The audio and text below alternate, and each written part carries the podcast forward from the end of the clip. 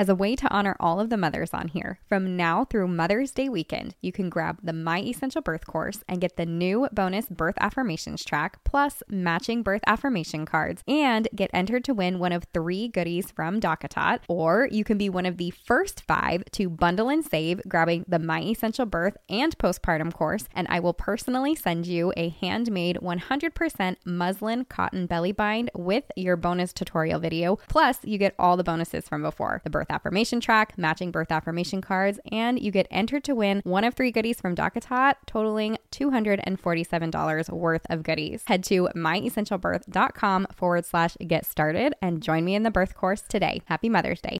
Welcome to the My Essential Birth podcast. I'm Courtney. And I'm Stephanie, and we're professional doulas, childbirth educators, and the creators of My Essential Birth, the holistic, empowering online childbirth education course helping mothers everywhere confidently achieve their best birth.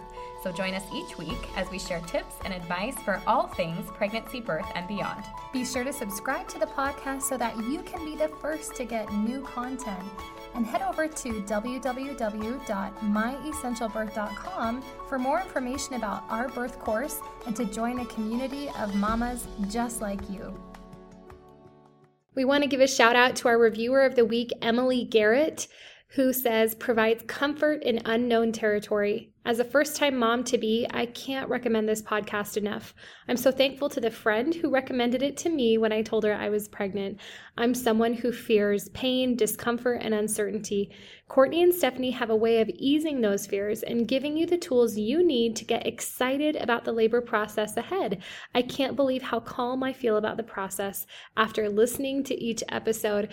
Emily, we want to thank you for leaving such a kind and generous review. You guys, those really help other women to find our podcast. We also want to give a big thank you to your friend who shared it with you because sharing this podcast with friends that you know are expecting is another great way to not only help them, but it helps us too, and we appreciate it. So, the most obvious reason why a hospital birth is better is because you have access to advanced life saving measures should you need them. And there's a ton of peace of mind that can come for you and your partner in knowing that should an emergency arise, you are already in the right place. And while out of hospital midwives have things necessary to um, help baby breathe if they're struggling to breathe after birth, or give medications like Pitocin to stop a hemorrhage, they can't do things like perform emergency cesareans. And so there's an inherent risk in that regard when you're birthing out of hospital like that, and birthing in a hospital can negate some of that risk. So when my husband and I were pregnant with our first baby, we were um, we took a birth course and it got us all ready. And even though we were sort of committed at that point to a hospital birth, I was actually starting to think a lot more favorably about birthing out of hospital. But I needed to take into account his wishes and preferences and desires as well.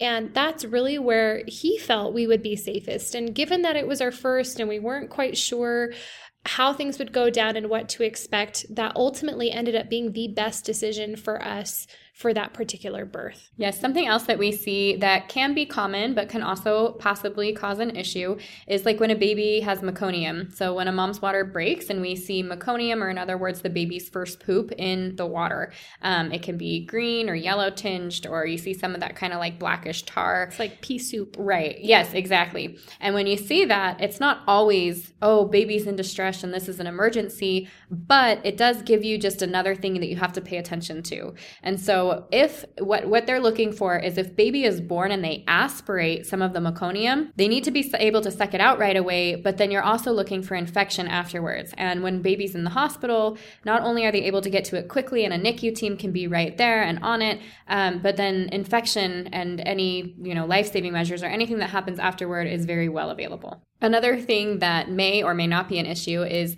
when we have a baby that's up high and mom still has her waters intact and um, it ruptures on its own, sometimes a cord can pass through first or be in front of the baby's space before baby comes down. And so when baby is coming down into the vaginal canal, they can be compressing the cord and it takes oxygen away from the baby, which you can see with the monitoring. So if you're noticing either babies having decels during contractions or you can actually actually see a cord or there's any issues like that, that if you're out of hospital, you may have to transfer for, well, you're already there. They can keep an eye on it. And worst case scenario, it turns into something emergent and then they're right there to be able to take care of it. All right, so not to scare the crap out of you guys, we'll give one more like emergency type situation example, and that would be in the case of something called placenta previa. So your placenta attaches to your uterine, the lining of your uterus, your uterine wall, and most of the time it does that in kind of an out of the way place where it's not really an issue at all. But sometimes it can grow um, sort of over the opening of to your uterus. And what can happen is if this goes undiagnosed during pregnancy and you go into labor and you notice a trickle of blood, which is different than bloody show, right? Bloody show is when we've got um, a little bit of light blood tinged with mucus. Um, that's normal. But if we've got a trickle of blood coming, that's not normal. Or certainly if you see something that looks like, um, organ meat or whatever coming out of you, that's like you rush to the hospital right away. So if you had like an undiagnosed placenta previa or something like that, um, being in a hospital is the safest place for you to be so that you can have that emergency cesarean. Right. And so I guess with all of that, like any emergency situations, and that would include any like pre existing conditions or whatever that right. would make you like high risk or where you couldn't birth out of hospital anyway, then obviously we're super happy that we have hospitals and doctors that are very skilled um, to be able to take care of those births. I think the other thing that stands out for a lot of women, and which we totally support, is that you have pain meds available if you decide that you want them. Uh, it doesn't start just with epidural pain medication, although that's the most common one that women use. But there's also narcotics that can be taken earlier in pregnancy, or not in pregnancy, earlier in birth. Don't take don't take narcotics in pregnancy, um, but earlier in, in your birth. And and sometimes women use that to kind of take the edge off to move into the next phase of labor. That you have more options in the way of medication that cannot be given um, through a, a, midwife in an out of hospital birth. Right. Out of hospital, really the only pain relief options you have to are, you know, the sort of natural things getting mm-hmm. into water, moving into different positions, deep relaxation, meditations. Occasionally, some midwives will have that nitrous oxide, but at the hospital, you have a lot more options available to you. And they're really a great tool for any mom that's feeling overly tired, like exhausted. Oh, yes. I can't go on. And that does happen. Yep. Or they need help relaxing. They're not able to achieve that on their own or with the tools or resources that they have learned or studied. Um, I know Stephanie likes to say that she really liked her epidural. I had an her, incredible epidural with her second baby, and um, you know, part of it I think is the skill of the person administering it. Mm-hmm. Um, but you know, there's some women who are like, you know, what, it wore off just at the right time. I could feel enough to push, so it can be a really great and useful tool to have, especially if you don't have your heart set on an unmedicated birth. Yeah, and I will share. It was my second birth. So my first birth, I did have an epidural, um, but that was due to some other issues, and the epidural and Pitocin actually ended up causing some issues. However, with my second, and this was my very first vaginal birth after a cesarean, I did get an epidural. And what was happening with my body is that I was at about four centimeters and I was having pushing contractions. And this was not, we're going to finish dilation, push with it. These were, your body's not ready to be pushing, something's off. And it could have been baby's position. Um, it could have been my tired uterus from prodromal labor. Um, there were a lot of things playing into it, and I don't know exactly what it was. But when I did finally break down, which for myself it was a breakdown because I was like, I'm going to do this unmedicated, um, which I did. I actually did have a narcotic for that to try and take the edge off. And for me, I had my little narcotic and walked back to the room, laid down. My water broke. Everything got more intense. Oh, no. And I was like, okay, epidural time. Um, but when I did get that epidural and my baby did not have issues with the Pitocin that we added in, it was a wonderful relief. It felt great. I I did have a very good epidural where it was light enough that I could still move my legs. I was able to tell I was having contractions, but I could rest through them. They didn't hurt in any way. And when it came pushing time, I could feel everything. I could feel the pressure. I remember feeling what's called the fetal Heimlich maneuver. So when babies being born, they like expel all this liquid and goo and stuff out of their chest uh, through their mouth. And I felt that like hit my leg. I felt really um, lovely. I know. No, I felt really, I was very excited because yeah. I wanted to feel all these parts of that you missed with your first. Right. Of, yeah. of this natural birth or a baby like coming out where they're supposed to. And for me, it was incredible. And then that's the birth that I told you guys in a previous episode. Like I walked perfectly fine after that birth. I went out to dinner the next night. I felt great. So I I think there's absolutely a time and a place. In fact, as soon as I'd had prodromal labor, I was having pushing contractions. When I had that epidural, I went from a four to a six in 20 minutes. Like I literally could not relax. My body yeah. was stressed to a point where it could not do it on its own, and um, or without it being traumatic, I should say. I probably could have kept going, but it was it was a well needed and um, very happy epidural. One of the things we really try to hit home is you want to birth in a place where you're going to feel most comfortable. We talked last week about how, for many of you, that's probably going to be in your own home. You're most comfortable there, right? But there are people who find comfort in the routine, who find comfort in the protocol. Um, you've likely grown up your whole life believing that when it's time to have a baby, you go to the hospital. And we've been doing that now for, you know, a few generations. And you have a decent idea of what to expect there and terms of the environment and the protocols, it's it's familiar in that regard, and that can totally be reassuring and comforting. Um, I know that when I had my baby at a birth center, my baby number three, um, I don't know how or why I felt this way, but I felt kind of trapped in that birth center room. I knew that where the location was, that if I wanted to go outside and go for a walk, it was going to be around a parking lot off of a busy road.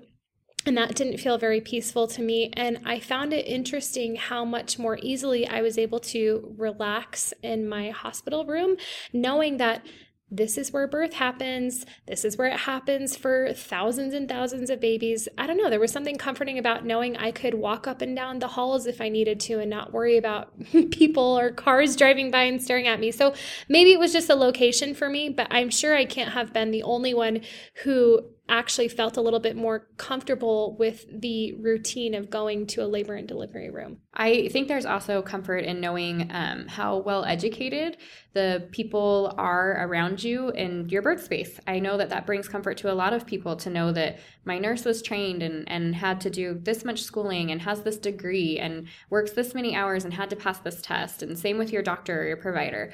Um, a lot of that's really important to a lot of women, and that's great. This is the place where all of that's going to come out for you. Right. There's some comfort in those credentials. And that's not to say that midwives don't have their own credentials, but there are such things as direct entry midwives. And one of the best midwives I can think of is actually a direct entry midwife. So, I mean, you can't really let that play in, but there can be comfort in knowing that there's this universal guideline. You know that your nurses and your your obstetricians or whatever have gone through. And along those lines, because of the people that you are using and the locations, it's likely your insurance is going to cover your hospital birth. So when we're talking about out of hospital birth, either a birth center or home birth, a lot of that is completely out of pocket. Sometimes you can get the um, like exams covered or the prenatal appointments or some of the postpartum stuff, but otherwise that's all on you. So insurance covering it, I know, is a huge one for a lot of families. I remember my birth with my first baby was like $300 total. Mm. and that was really nice. I know we paid at least a few thousand for our out of hospital birth, but that was super important to me. And that's why I chose that. I was okay with that expense. Right. Yeah. Same. Our second, I don't remember how much we spent with our first because I had lost a job and we were paying Cobra, so it was somewhat expensive. But I know with our second, we paid nothing out of pocket. Um, another reason why a hospital birth might be better for you is because COVID hospital policies make it a lot easier to keep unwanted visitors away. Now, I know we mentioned this in our out of hospital birth being a reason as well, because you can kind of blame it on your midwife, and I'm sure she's happy to take the fall for that one. But it really, they are pretty strict. And it's, you know, I think your family would have a harder time understanding why they can't come to your house when they just did that last week. But if a hospital tells them they can't come in, they're gonna they're gonna comply. And with that, I think obviously hospitals have things in place as far as sanitation and things being sterile um, that make it. I know for a lot of moms very comfortable for them to come to that location because they know everybody's going to be so ridiculously careful and well monitored. So one of the pluses that we talked about with out of hospital birth was that you don't have people coming in every two hours to wake you up. You'll, you're going to have a more restful experience postpartum, at least initially. Um, but that opposite of people coming in every two hours can also be a benefit as to why hospital birth could be better. Um, when you've got people coming in every two hours, if there is a rare complication postpartum for you or for your baby, you would have people watching for that that. I remember right after I had my water birth out of hospital, I went off to go shower by myself. And um, all of a sudden I was standing there and I felt very dizzy and lightheaded, like I was going to pass out. Now, that was probably my mistake. And maybe I should have asked for somebody to be with me, you know, even if it was just my husband to make sure I was okay. But I, you can't deny that in every hospital shower, there's that little red um, nurse call light or right. thing that you can pull and it's it was nice to know that that was right there. You're also going to have somebody constantly there to help you postpartum like we talked about in the other episode where if you're at a birth center you'll be home in a couple hours and if you're at home obviously you'll stay home. Your midwife will leave a couple hours after that. This way you have a little bit extra help if you're having breastfeeding issues or you, you need somebody to come in and take care of something. Um, also being able to send your baby to a nursery might be a really helpful thing if you feel like i need to get some rest and i need them in a safe place and maybe you don't have people at home that can take the baby for a while or however that looks for you. Um, but I do think, especially with breastfeeding and, and new moms, I kind of love that they have lactation support available, ready um, as many times as you need so that you can make sure that baby's getting what they need and you don't have to stress so much about it. And if you're first time parents, even if you've taken all the birth classes, all the parenting classes, you're still going to have some questions that come up about is this poop normal? Am I swaddling them right? And when you're in an environment where there's somebody with you for at least the first 24 hours who you can get those questions and get them answered right away, I know that for us within our birth course, we really try to be quick and prompt about answering questions that women post in our group. But to have somebody right there on the spot at the hospital with you that can answer whatever whatever question that comes to mind i'm sure is a comfort especially if this is your first baby. All right this next one's kind of i don't know weird. No um, it's not. it's not weird? it. okay no, so I never knew what he was talking about. And I think a part of me, too, being a little sensitive, mm-hmm. was almost offended when he would kind of bring this up casually after each birth. But my husband is convinced that birth has a smell and not a super pleasant one. And no, we're not talking about if you poop while you push. Like he's like, no, like it has like a like a meaty smell to it. It's I realize earthy. now he's probably referring to, you know, there's the placenta and there's, you know, anyway, all these things. But anyway, He's yeah, like the saltwater smell of like water right. breaking, blood, and fluids, and an organ coming out of your body. A baby. Let us let us make this just a little prettier for you. Just a moment. a baby that's been living inside you coming out. Anyway, he says birth has a smell, and keeping that smell contained to not our house would be his preference. Yeah, I not just smell though, but mess. That's that's a big yeah. thing. No, my home birth was not messy, but it's messier than having it at a hospital where yeah. nothing gets in the house. Um, I will say too, like one of the things that was important to me was to wear my own clothes. I didn't want to be in the hospital gown, but having the hospital gown makes it so you don't get anything yucky. You like, don't ruin your clothes. Right. Yeah. And so I think the cleanup and the fact that you don't have to do any of the cleanup, like they don't leave towels or whatever you're going to need postpartum that needs to be cleaned and put away. Um, having everything there and and being able to clean everything up and even move you to a completely different room for your postpartum recovery, I I kind of like that. Obviously, midwives are really skilled and adept at making sure that your house, your sheets, your bed, you know, they've got the the little Chux pads, right? The mm-hmm. pee pads, and they put those everywhere. They can put them on the floor, they can put them under your sheets, on top of your sheets, whatever.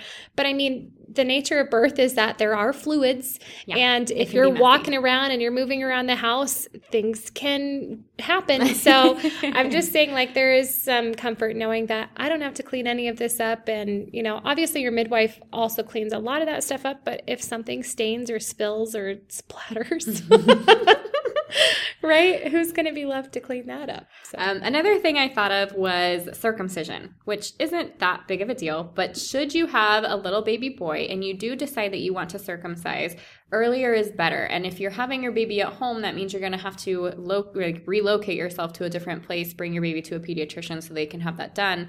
Versus what they typically have is either your pediatrician or the on call pediatrician at the hospital will be able to take your baby and circumcise within 24, 48 hours, um, which is obviously, in my opinion, the better preference for that because as we have talked about, which you are welcome to reference our circumcision podcast, but as time goes on, there's little receptors, pain receptors that start connecting and stuff in that area. And so the earlier you get it done, the less pain baby is supposed to feel. And one more thing is about transferring. So obviously, if you're in a hospital setting, it's unlikely you're going to have to transfer anywhere else unless for some reason your hospital is like a community hospital and doesn't have a NICU and baby ends up at NICU and you have to transfer that way.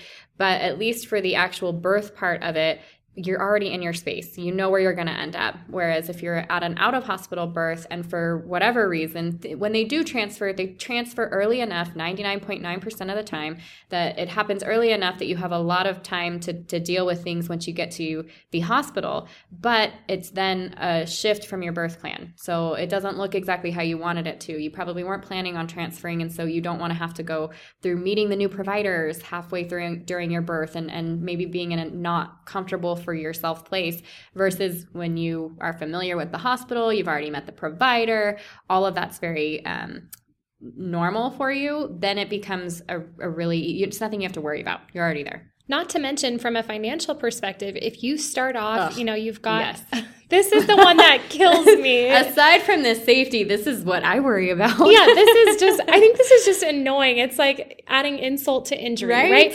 If you have been planning on an out of hospital birth and you've paid the thousands to your midwife and then you need to transfer care in the middle of that birth, you then have to You pay for pay, two births. You pay for two births.